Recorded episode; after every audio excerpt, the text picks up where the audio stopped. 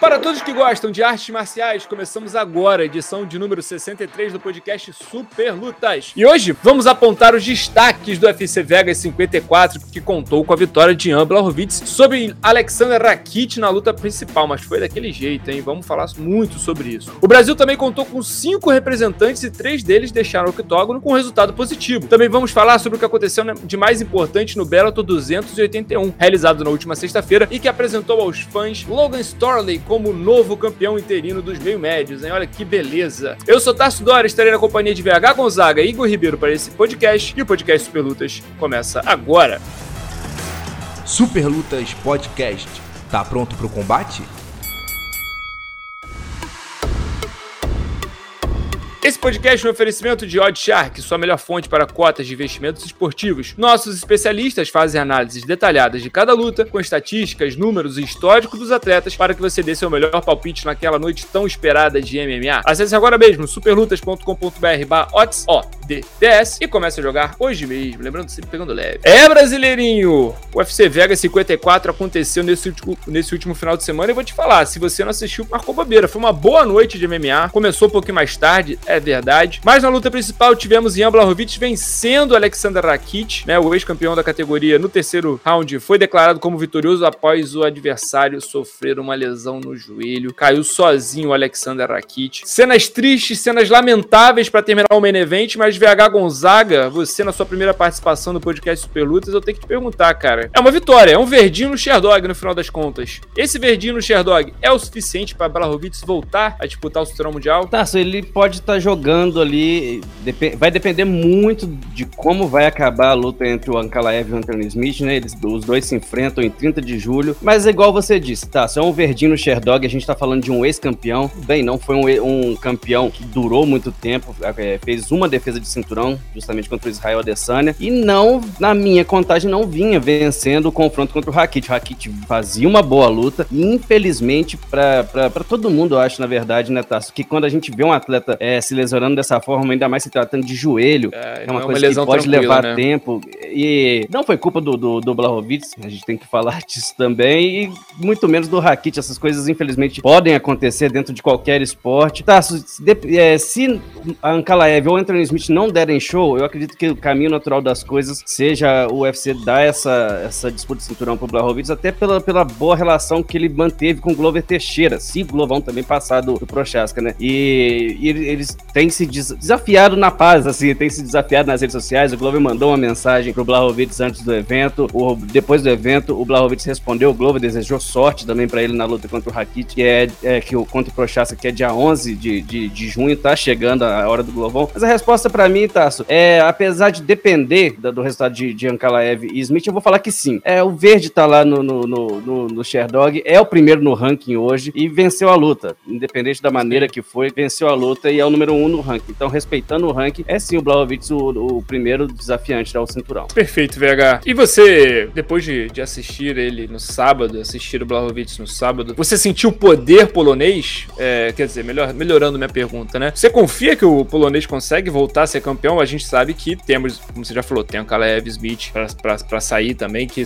é uma luta que o vencedor provavelmente também fica ali na, na dianteira para essa disputa de título. E é óbvio que temos Glovão contra o Prochaska. É, mas imaginando hoje, Prochaska e o Glover, com o que a gente viu do, do Jan Blachowicz, é, a torcida polonesa, o Lewandowski, dorme tranquilo com as chances do Jan numa disputa de título. Enquanto eu disse que o Rakit fazia uma boa luta, eu não acho que o Blachowicz fazia uma luta ruim. Então, ele, ele conseguiu combinações boas, só que a, a parte de, de, Os melhores golpes do, do, do polonês entraram e o, e o não balançou, mas pouca coisa, nada assustador. Engoliu. Eu não acredito que venceria nem o Glover e nem o, o Prochaska em uma eventual luta, tá? Claro, a gente tem sempre que considerar é, aqu aquela mão do Blahovic se entra no lugar certo é capaz de nocautear qualquer um da categoria, é muito forte mesmo o Blahovic, mas é, falando em relação ao que eu assisti, ao que eu acompanhei na luta de retorno dele, na primeira luta após é, ser destronado no meio pesado, Sim. não me surpreendeu, não fiquei surpreso, não me empolguei. Uhum. Assim, ah, o Blahovic é para ser o desafiante número um, ok, mas assim, não é uma luta que me empolga, não, não,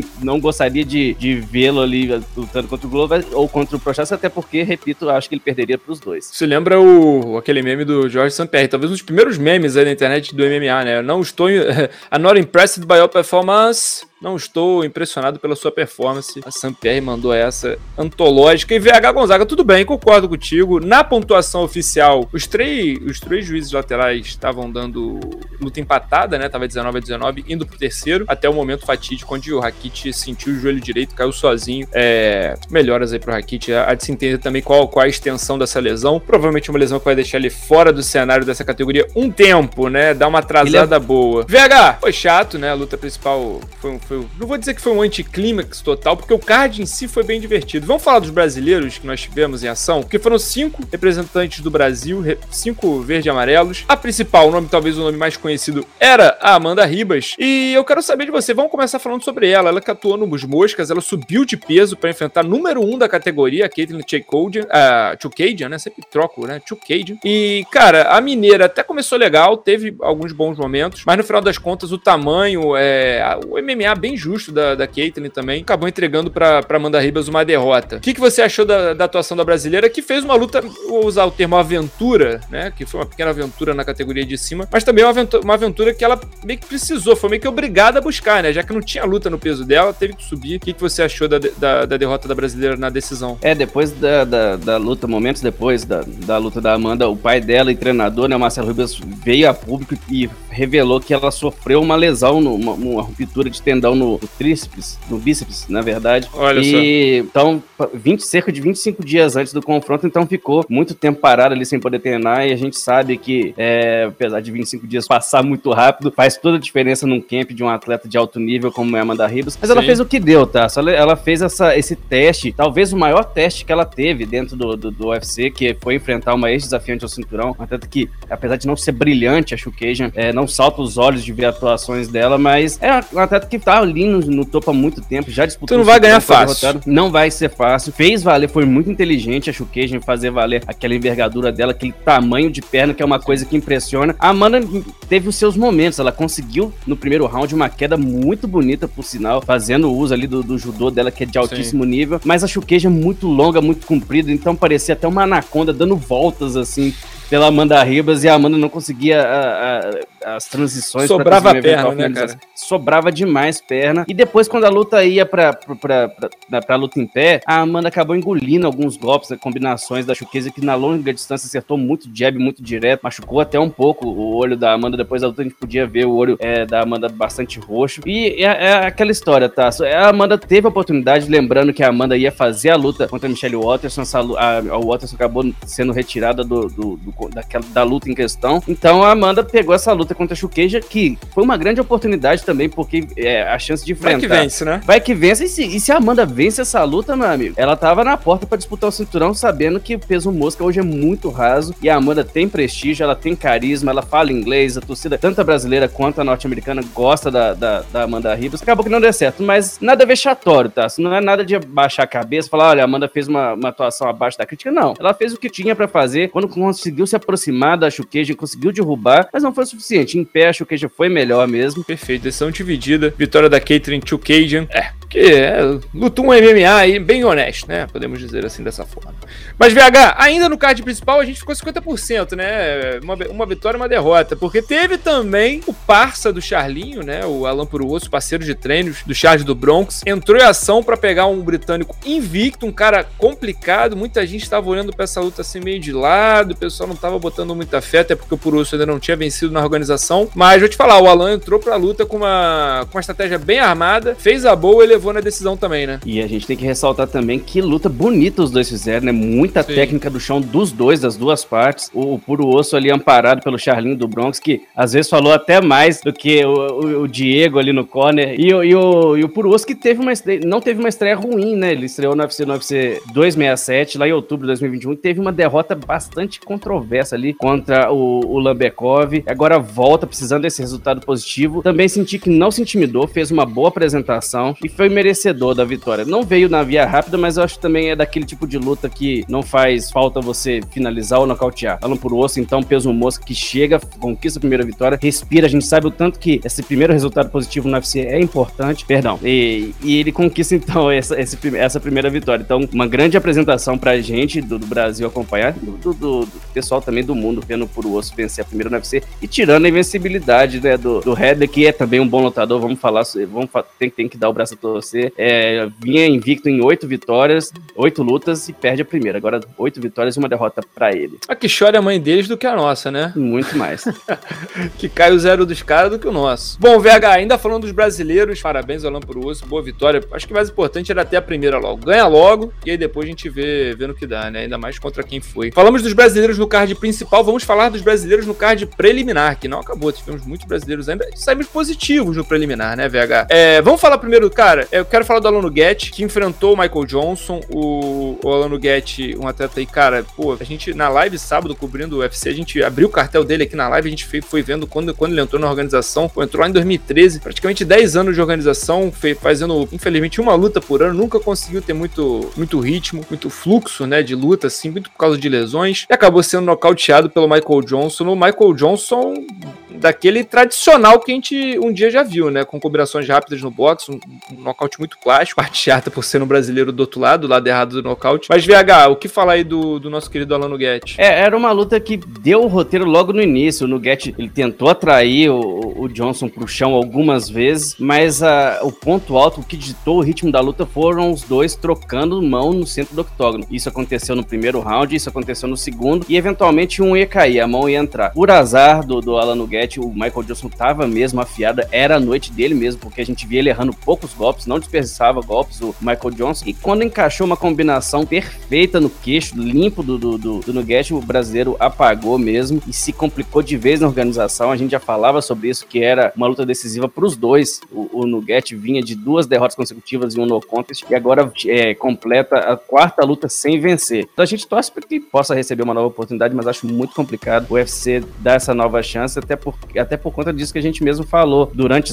na live de sábado a gente falou muito sobre isso, o tempo de atividade do Nugget é muito baixo, apesar de ser um atleta bem carismático, bem gente boa, mas a gente sabe que precisa de resultado. Infelizmente, esse resultado dessa vitória de sábado não veio. Méritos também pro Michael Johnson, que respira na organização. O Johnson, que vinha de quatro derrotas consecutivas, consegue é, mostrar que pode entregar mais ao UFC. Uma coisa, coisa de maluco falando sobre o Michael Johnson, que, pô, um operário do MMA, você que acompanha lutas há um tempinho, já viu muita luta boa do Michael Johnson, já viu ele nocauteando muita gente, já viu ele até ser nocauteado algumas vezes também. É, mas a gente tá falando de um atleta que na carreira tem quase, é, quase 40 lutas, no UFC já, já tem mais de uma dezena tranquilamente, se não tiver na casa perto dos, das 20 lutas, e na coletiva após, ele reclamou de estar tá pobre, né? Reclamou de estar tá sem grana, né? Uma cara, um cara que fez carreira aí no UFC, né? Pô, fez carreira na maior organização do planeta. Mais de 10 é, anos no UFC, tá? Mais, mais de 10 anos também no, na organização, né? O Alan Guedes falou da história do Alan Guedes, também não podemos esquecer da, da história do Michael Johnson. Mas a gente vê, né, a, a, a letra fria da lei. O cara aí faz uma carreira sinistra, tá nos cards mais importantes, esteve em alguns dos cards mais relevantes da história do UFC também. Tem dificuldade para pagar conta. É de se pensar, é de se refletir sobre o ecossistema do MMA. E vamos falar agora dos brasileiros que venceram no card preliminar. Tivemos brasileiros não, brasileirais, né? Olha a moral do MMA feminino. Que teve gente na live sábado que falou que não gostava, achou que achava que luta de mulher a paia. E o caramba, aí vieram três lutas femininas de mulheres brasileiras e três lutaças. Mas enfim. VH Gonzaga, no card preliminar, tivemos duas vitórias brasileiras, né? Ficaram por conta de Viviane Araújo e da Virna Jandiroba. Vamos falar primeiro da Vivi, cara, que, meu Deus do céu, foi com emoção e teve drama. Porque logo no começo ela tomou um knockdown, levantou, tomou o chute da Holly Holm no queixo, sobreviveu para levar na decisão a vitória para cima da Andrea Lee. E teve polêmica também no corner, né? Mas vamos falar primeiro da vitória da, da Viviane. Viviane, recuperação incrível, vitória na decisão. Gostou da atuação da brasileira? Tirando o susto, tá? Que, que assustou mesmo, pegou a gente de surpresa, aquele. Foi muito Aquela escorregadela. Deu uma escorregadela. Foi muito parecido mesmo com quando com, com, o que a Holly fez com a, com a, a, Ronda Rousey. E impressionante também. A gente tem que falar da, da, da qualidade do ataque da André ali, mas também do poder de absorção, poder de recuperação da Viviane Araújo. A partir do momento que sofreu aquele knockdown, voltou muito melhor pra luta. Parece que esquentou mesmo, entrou na, na luta. Uma coisa que que eu conta um pouco, né, daquela história do Vanderlei Silva no, nos bastidores do Pride, quando ele acabou nocauteado lá no vestiário pelo Crazy Horse. E aí, então, a, a, a Viviane volta pro confronto confronto mais forte, acertando combinações muito agressivas, mas como a gente já imaginava, não seria vida fácil. André ali é uma atleta que tem suas qualidades e a Viviane não ia ter é, um passeio contra ela. Foi isso que aconteceu, mas o que é importante é que não foi uma, uma um, um, resultado contestável. Ela vence na, na decisão unânime e, e, avança aí no peso mosca, né? Que a gente sempre vai ter que falar que quanto mais brasileiras a gente tiver nesse peso mosca, é melhor, porque a divisão pede por uma desafiante à altura de Valentina Shevchenko. E a gente já tem a Tayla agora e a gente tem a Viviane. E a gente, quanto mais tiver, a gente comemora. Então, grande vitória para Viviane Araújo, mais uma no cartel dela, que tá bem positiva no UFC, né, tá? A, a última derrota foi pra Kathleen Chuqueja, nada de vergonha nisso. Pois é, pois é. E, e a Vivi é uma das que é pouco comentada, na minha opinião, dessa leva brasileira aí, é uma das pouco comentadas. Que vamos, vamos, comentar mais. Fazemos um acordo mundial da Viviane Araújo aparecer mais no podcast Pelotas, ok, VH? Você que é roteirista, trate de buscar, buscar notícias sobre ela, informações e temas. É, mas, VH, ainda nessa luta, cara, vamos deixar passar, né? Vamos deixar passar o comentário do glorioso, né? Do, do, do brilhante Tony Kelly, corner do, da, da Andrea Lee, que basicamente disse que brasileiros jogam sujo, lutam sujo por causa de um acontecimento ali na luta. Obviamente, isso repercutiu muito. Dizendo que jogam sujo, eu tô, tô sendo. tô sendo. Falaram outro dia no chat que eu sou o rei do eufemismo. Tô, tô usando o eufemismo nesse momento. Então, VH Gonzaga, é, a, vou além desse caso, né? Ela que antes tinha um relacionamento com, com um cidadão, foi noiva de um cidadão que também tinha vieses neonazistas, né? Eu, eu sou fã da MMA da André Ali, mas tá ficando difícil de proteger, né? Tá ficando difícil de, de aliviar pra amiga, não tá não, VH? O que, que aconteceu no sábado? E é isso, né? Não tem muito, né? É, inclusive, aproveitar para vender o peixe de Fernando Keller e Gabriel Farelli. Os dois fizeram ali um, um é, compilados de pessoas que falaram besteiras em relação ao, ao, ao, povo brasileiro, à nação brasileira, e também sobre os relacionamentos anteriores da, da André ali. É, é, o que aconteceu, foi, na verdade, foi, ficou muito explícito, tá? Talvez não para todos, quem não, não entende, não fala inglês, talvez ele não tenha visto o que aconteceu. Eu realmente fui ver, como a gente não tem um retorno na, na transmissão, fui ver só depois, fui entender só depois o que realmente tinha acontecido. Ele falou mesmo, tentando motivar, não sei nem se isso é forma de motivação, tentando motivar a namorada de, dele, o Tony, e chamou a gente mesmo, o brasileiro, de trapaceiros imundos e repercutiu mal, tá? O que a gente sabe muito bem é que não se mexe com, com brasileiro quando se trata de rede social. Bastou só um tempinho, alguns minutos, para o Instagram do Kelly tá recheado de brasileiros mandando é, bandeira do Brasil, xingando, devolvendo, é, descontando a raiva também. Alguns lutadores, é Bilal Muhammad manifestou contrário, chamou, inclusive, palavras do Muhammad, chamando o Tony de racista. Dudu Dantas também criticou a postura do treinador. E isso não se faz. O né, Dantas chamou você... ele de cabeça de camarão. Eu gostei. Exatamente. Porque, sabe por que, é cabeça perfeito. de camarão, né? Porque, sabe por quê, né? Sei, sei. Por quê? Sei por quê. Pode falar, não pode falar o que tem dentro. Né? Pode falar, pode falar, porque a, a titica fica na cabeça. Só tem, só tem. Eu ia falar. Mas enfim. mas é, aconteceu esse episódio lamentável. É, o, o Tony, inclusive o Gilbert Durinho ofereceu é, uma grana ali pro, pro, pro próximo adversário do Kelly. Falou: olha, se ganhar, vai, vai ganhar um. Vou te mandar uma grana extra. Aí ele aproveitou, o adversário do Kelly falou que não precisa. Famosa mala branca. Falou que vai ser por conta da casa, não, não, não quer o dinheiro do Dori, não. Falou que vai fazer por deixar a gente feliz. E com certeza, tá? Essa é uma luta que a próxima luta do Kelly a gente vai estar tá bem de olho, sangue no olho mesmo, pra ver o que acontece com, com o cidadão. Que nem eu assistindo os jogos do Flamengo, torcerei pelo melhor pra ele. torcerei pelo melhor. Adrian Yannis versus Tony Kelly, inclusive, passar o serviço, tá? Dia 18 de junho, tá? Estaremos ao vivo aqui, conto com a presença de todos os brasileiros que quiserem acompanhar conosco. E Adrian Yannis não é fraco, não, pai. Não é fraco, não. Ainda vai vir com a mala branca aí, vai vir mordendo a orelha. VH Gonzaga, mais uma brasileira para falarmos, mais uma vitoriosa. É muito bom, né? A vitória da Vivi valeu em dobro, né?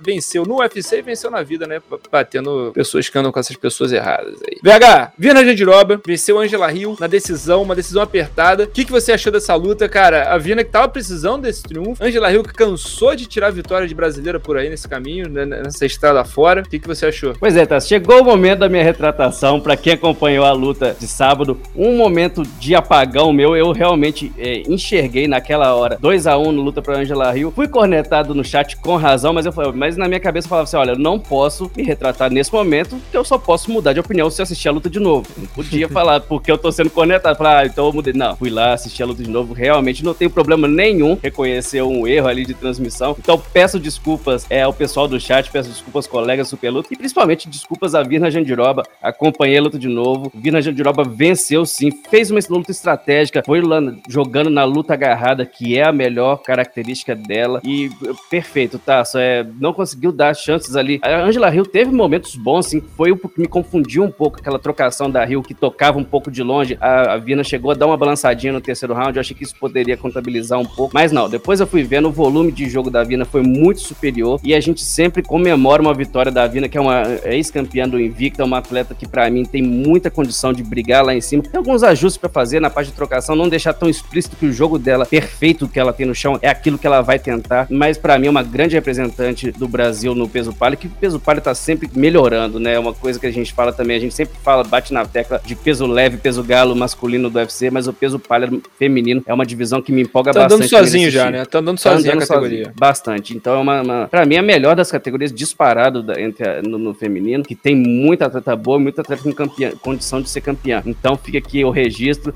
e a Vina Jandiroba consegue mais uma vitória, se recupera né, da derrota que ela vinha, havia sofrido para Amanda Ribas e volta a sonhar ali com a adversária. Agora sem dar passo atrás, vamos olhar para cima, deu esse passo atrás para enfrentar a Angela Rio, agora não precisa mais, vamos tentar, quem sabe, enfrentar um atleta do top 10, a Vina Jandiroba, para encostar mais aqui no top 5. Perfeito, VH. Que a crescente continue, que a crescente continue aí para nossa Vina. Parabéns pela vitória. Acabou o MMA, do último, MMA no último final de semana? Não, tem mais assunto, VH, porque além do UFC Vega 54, vamos falar agora do Bellator 281 que aconteceu na sexta-feira. Aconteceu, foi, foi, enquanto o, o UFC aconteceu um pouco mais tarde, né? Porque também aconteceria, né? O card do, do Anderson Silva lutando boxe, o Mayweather também ia boxe lá nos Emirados Árabes. O presidente dos Emirados Árabes morreu. É, nossos sentimentos aí para os familiares do mundo. O país está em luto, o card foi cancelado para a tristeza dos fãs de Anderson Silva. A luta de Anderson Silva não caiu por completo, será remarcada, mas ainda não tem data. Quando sair a data, você vai com certeza saber pelo superlutas.com.br, ok? Mas falando dos eventos que aconteceram de verdade, o Bellator 281, né? E tivemos, vamos começar falando do Lyoto, né? Vamos falar do Lyoto Machida que enfrentou o, Fabian, o Fabian Edwards. É, peso médio de novo pro, pro Lyotão. Uma luta que sinceramente, estava confiando, estava acreditando acreditando, tava botando minhas fichas. Falei, cara, acho que vai dar pro Lyoto. O Lyoto tá envelhecendo bem. A fase não era das melhores, é verdade. Mas VH Gonzaga, no primeiro assalto ainda, o Lyoto acabou sendo interrompido, acabou sendo nocauteado. É... E agora pro, pro Lyoto? Ele, ele que antes da luta tinha falado que provavelmente não era a última, ele tá querendo lutar, não sabe bem se vai se aposentar. Você entende como um resultado como esse pode mudar a mentalidade do, do Lyoto? Pode ter sido a última vez que a gente viu o Lyoto lutando? Porque eu não vejo, sinceramente, não vejo o Lyoto no bare knuckle. Não sei se faz muito a linha dele, não sei se faz muito a vibe dele. É, box também não sei se é um caminho. Seria no,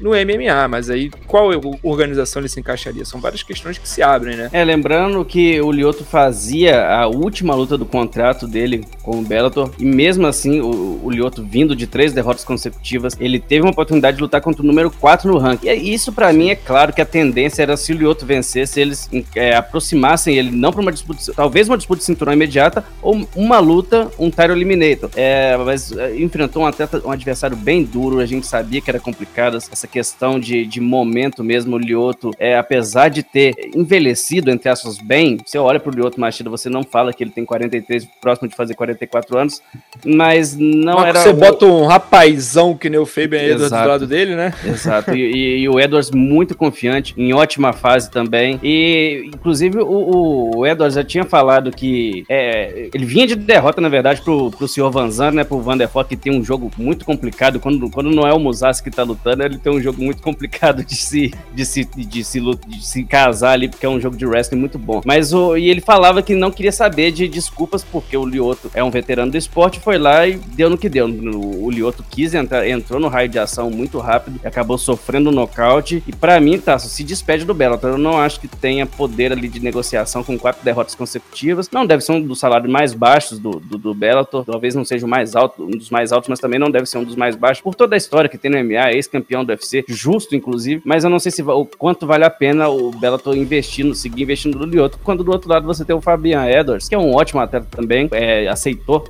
esse, esse, esse, desafio de defender a quarta posição no ranking, do, ranking dos médios, e infelizmente o brasileiro, eu acho que ele se despede do Bellator, não sei se para, ele na, na última semana ele tinha falado pro MMA Fighting que ia decidir depois o que aconteceria, se tinha mais é, alguns eventos, estava um pouco, meio, até meio empolgado folgada ali para falar que ah, você está livre no mercado, você pode negociar com outras organizações. Sim. Não sei se, se cabe ali dentro de um torneio da PFL que tá muito duro, ou do One Championship também, mas assim, se encontrar um, um evento que seja justo, quem sabe até o Eagle, o Eagle FC também, que tá, que tá crescendo bastante, pegando muito brasileiros, ex-campeões do UFC. Falaremos e... do Eagle no podcast. Com certeza. E, mas assim, se, eu não, não acho também que o Lyoto é aquele peso morto dentro do, do, do cage que não possa entregar nada. Sim. Então, para mim, ainda tem condições de lutar, não, não nas maiores organizações, por, por exemplo, o UFC, ou, ou, talvez também não na PFL, mas ainda tem. Se quiser seguir lutando, eu acho que tem espaço para ele sim. Também não acho que o Bare Knuckle seria o caminho para ele, não. O, o, e o boxe também eu não vejo muito o perfil do Lyoto Machida fazendo. Mas MMA eu acho que ele ainda tem condições de fazer sim. Beleza, VH, beleza. É, eu, eu, fiquei, eu fiquei chateado, não gostei de ver. Eu não gosto, não. O Lyoto tem, eu tenho, tenho um carinho especial pelo Lyoto assim. Tem um lugar como, no seu coração. É, é, porque antes de trabalhar eu era fã, né? Então, como fã, o, o Lyoto. A mística do Lyoto invicto chegando na disputa de cinturão foi uma mística, mística que. Uma, uma lenda que me moveu muito. É, mas VH, beleza, né? Vamos falar da luta principal, né? Disputa do cinturão interino do, dos meio médios. O campeão Amozov ucraniano está no seu país, né? Participando da defesa da sua nação na guerra. É. Situação complicadíssima do Amozov, já falamos disso aqui antes no podcast. Mas o Bellator optou por andar com a categoria, elegeu um cinturão interino, botou para lutar em Londres, botou o Michael Page na luta principal. Só que aí convidaram o mala do Storley, né? Porque, vamos ser bem sinceros, o Storley venceu, mas agora, né? Foi um MMA brilhante? Foi uma coisa bacana de assistir? Foi um grande amargo, né, VH Gonzaga? E fica aquele negócio. Michael Page nunca chegará ao, ao cinturão do Bellator porque me parece que não, não tem caixa, né? Principalmente quando você trata de um atleta desse nível, do, do história, desse nível de wrestling que tem. Era uma coisa que eu realmente imaginava. Não acho nem que é contar vantagem pensar esse tipo de situação, porque o Storley mesmo falou, falou, olha, a única forma de ganhar do, do Michael Page é essa, pressionando contra as grades, elevando pro chão, eu, mandando Sim. meu wrestling mesmo. É, o Page, ele teve suas vantagens, ele conseguia se levantar, mas era de novo derrubado, era aquela, aquele jogo mesmo chato de se, de se é, absorver, ainda mais se você não tem tantos, tanto esses recursos, que, que é o Michael Page, que é um excelente contra-golpeador, mas quando você aperta e tenta tirar mais dele, ele não entrega. Eu acho que não, tá? Essa questão de ser campeão do, do, do Bellator, eu também, para mim, perderia do, do Yaroslav Amosov. Vamos lembrar que o campeão linear é um ucraniano que tá na linha de frente da guerra Rússia e Ucrânia, abriu mão mesmo da carreira, momentaneamente da carreira, falou que só volta a competir quando a situação entre, entre as nações estiver ok, estiver bem, seguro para todo mundo. Então, a gente tem um campeão interino novo que não sei nem quando se unifica o cinturão ou se, se vai ser de fato efetivado como campeão linear e depois, quando puder voltar o Amosov, ele tenta recuperar o cinturão. Então a gente tem um novo campeão interino, não sei por quanto tempo, mas que, a gente espera que acabe logo a situação pro Amosov, que eu, eu acho um lutador incrível também, tá? E para mim nenhum dos dois venceria o Amosov, nem Michael Page e nem o, o Logan Storley. É, mas por enquanto o, o, rei da categoria é o Storley, durmam com esse barulho. E o último a sair do, do fã clube, né? Deixar de seguir a, a página Eu Acredito no Michael Page. Manda mensagem que queremos conhecer você, queremos falar com você, de repente eu tô lá de entrevista, porque você deve ser uma pessoa especial. certo, brincadeiras à parte, VH Gonzaga. Falamos do UFC, falamos do Bellator, hora das notícias da semana.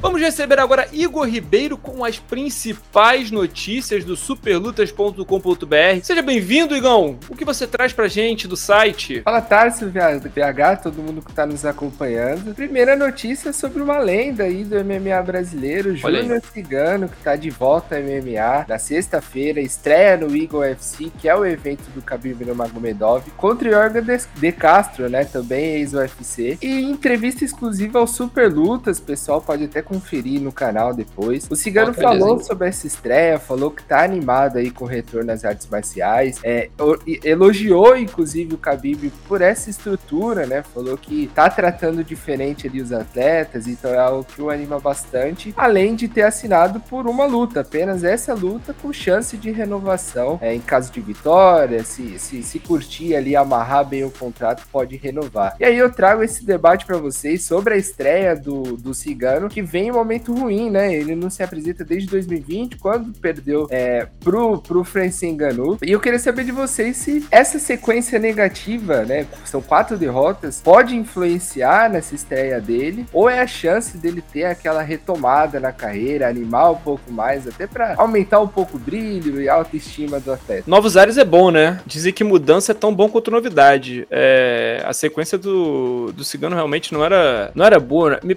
Pô, a gente, tantas vezes a gente foi pra luta do Cigano falando, cara, dá pra ele ganhar, ele, ele consegue vencer esse cara, ele consegue vencer esse cara. A gente viu muitas vezes o, o Cigano não performando, o Cigano não acontecendo dentro do cage. E infelizmente as lutas, pelo menos na minha visão, dele acabaram tomando sempre mais ou menos o mesmo roteiro. É, ele saiu muito insatisfeito do UFC, é, tava claro que não tava feliz lá. Espero que agora o, o Eagle traga essa, essa, essa, essa estrutura que ele queria, esse no, esses novos áreas que ele buscava. E eu vou te falar de novo, como eu falei para quem acompanha a live, é que talvez não entre no podcast, mas eu falei mais cedo do Malhadinho. Acabei de falar do Malhadinho que luta contra o Parker Porter no UFC do próximo sábado. O Cigano tem muito mais MMA do que o Organ de Castro, né?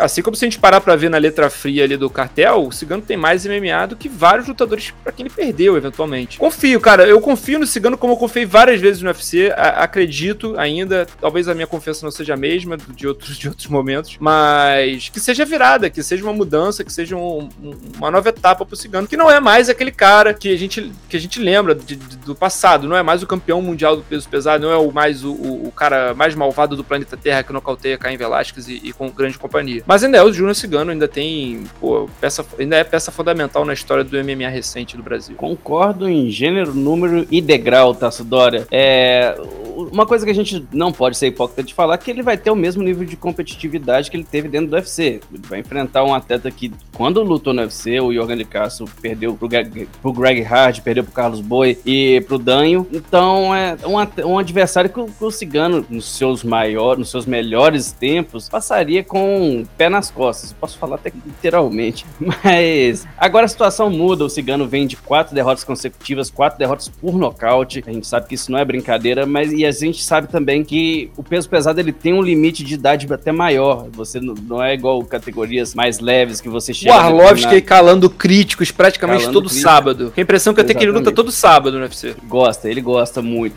e, e essa coisa de mudança também, desde que tem entendido, falar, olha, não estava feliz lá, não estava legal lá, mas tem outro lugar para trabalhar aqui que tem um presidente de muito nome, uma organização que tem tudo para crescer. Não vou falar que ah, vai, vai chegar pau a pau com o UFC, mas é, ao longo dos anos isso é uma coisa que demora muito tempo, demanda muito trabalho, mas o Igor UFC é o, o, o, o Habib tem apostado em grandes nomes para pelo menos alavancar o nome da companhia e traz o Júnior Cigano, esse contrato de uma luta, Cigano, ele pode ser citado sim na, na lista dos melhores de, pelo menos brasileiros, peso pesado de todos os tempos, ou até dos melhores pesos pesados de todos os tempos mesmo. Não coloco nem no top 5, mas ele, ele em algum lugar ali, não tão distante do topo da lista, o Júnior Cigano vai estar. Quando teve no seu auge, venceu muito atleta bom. E não esquece, não esquece como luta de, do dia pra noite, ainda sabe fazer a, a, luta, mas tem aquele também que a gente passava um pouco de raiva com o Júnior Cigano, aquele momento que ele vai pra grade e virou até um certo bordão, né? Sai da grade, Cigano, e, e às vezes a gente se irritava mesmo com o brasileiro, que quando é pra trocar a mão no centro octógono, ele tem as suas qualidades e eu não acho que. É, o Yorga é um cara que tem mão pesada, mas enquanto a gente fala de MMA mesmo, igual você falou muito bem, tá? É, ele é muito melhor. O boxe do Cigano é uma coisa muito bonita de ver. E quando ele consegue encaixar, né? Então a gente torce para que a gente é, tenha esse, o nosso brasileiro de novo de volta nas vitórias na, na sexta-feira. E é aquela luta para tirar o peso das costas também, né, VH? A gente fala aqui de quatro derrotas seguidas. Vai até fazer uma correção. A última dele foi,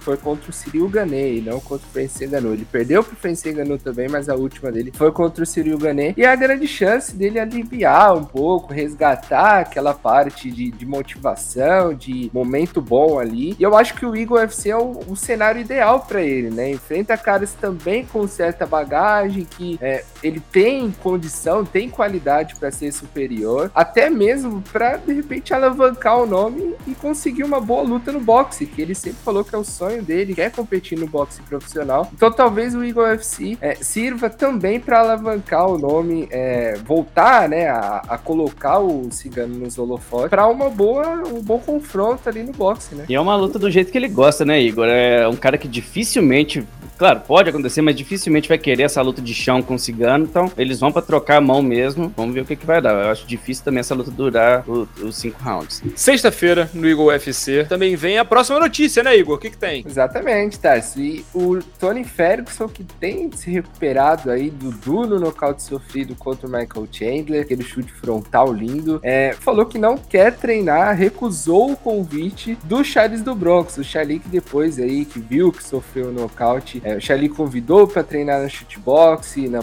pra próxima hey. luta.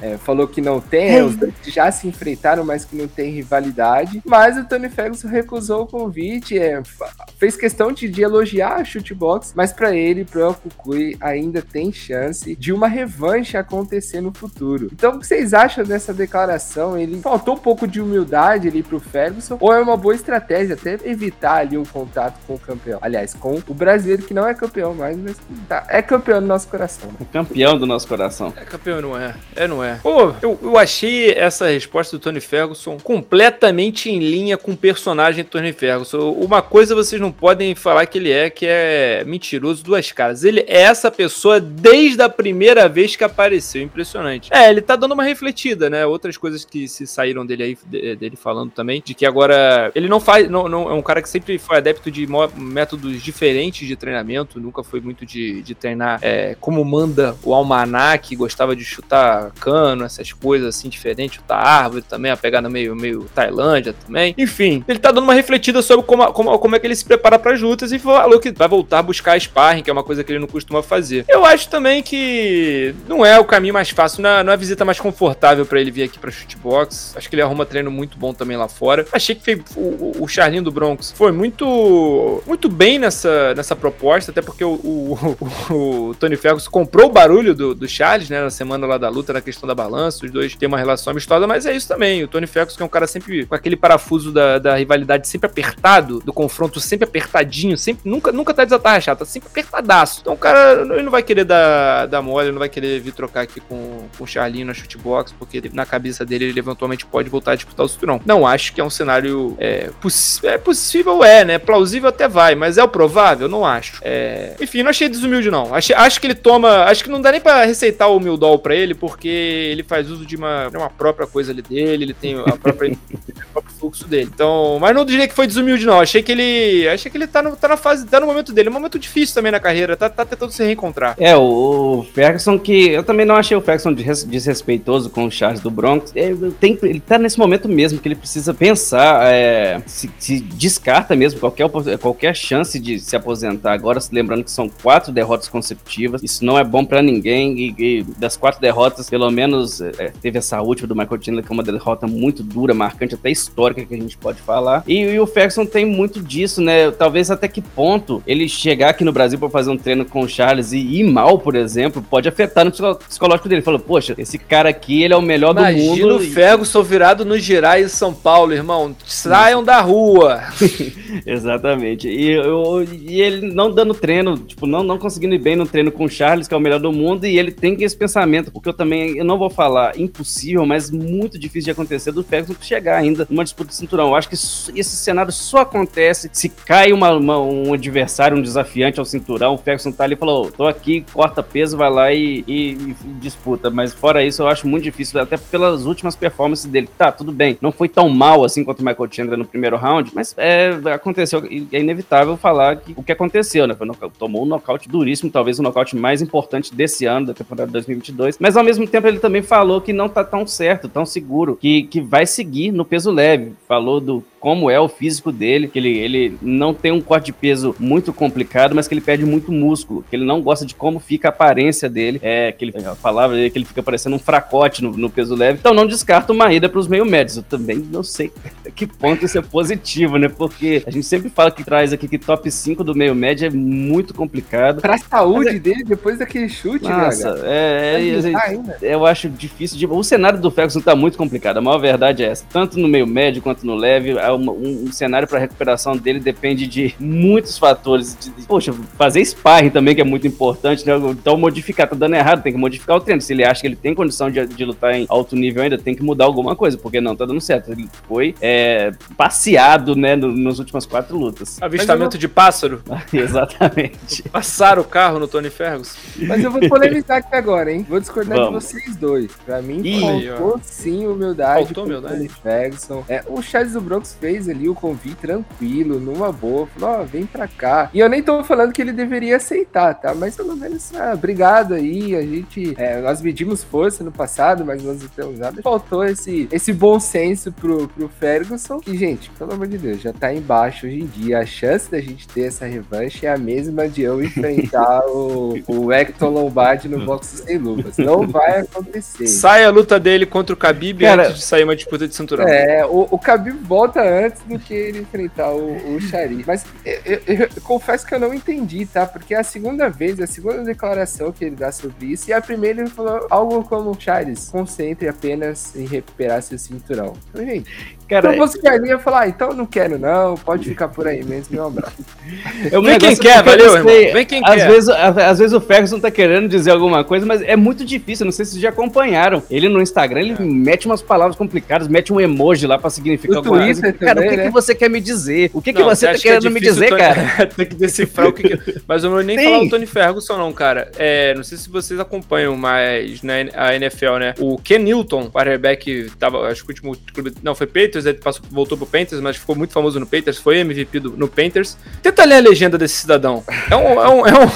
Tenta ler. Abre lá o Instagram desse cidadão, tenta ver o que, que ele escreve. Eu não sei, mas as fotos são bacanas. E tá assim, sabe o que é o mais maluco disso? Que o Tony Ferguson não me parece um personagem, parece que é dele mesmo. Não, é ele mesmo ali, 100%. E tem um negócio de é, mudar sempre de opinião, porque alguns dias ele tava elogiando, tava falando bem do, do Charles do Bronx, criticando o Daniel Cormier por conta disso, inclusive, por conta do, da, da polêmica com a balança, e agora já dá uma declaração dessa. Então não dá para entender muito a linha ele que o Ferguson consegue. Né? Ele é intenso, cara. Quando, você, é. quando dia que você for, você tem que ser mais intenso. Carpe dia, entendeu? Ele acorda um dia e pensa assim, vambora. Acorda dia seguinte, mudou de ideia, não tem vergonha, muda de ideia, entendeu? Também é, um, é um, um grande, uma grande habilidade você saber mudar de ideia. É uma coisa... requer humildade. O Mahachev, mais uma vez, pediu a luta aí contra o Chares, é, avaliou a situação da categoria, falando que é o único que ainda falta para enfrentar o Chares do Bronx, e segundo ele, dominaria o brasileiro no grappling, tá? Colocaria para baixo, cansaria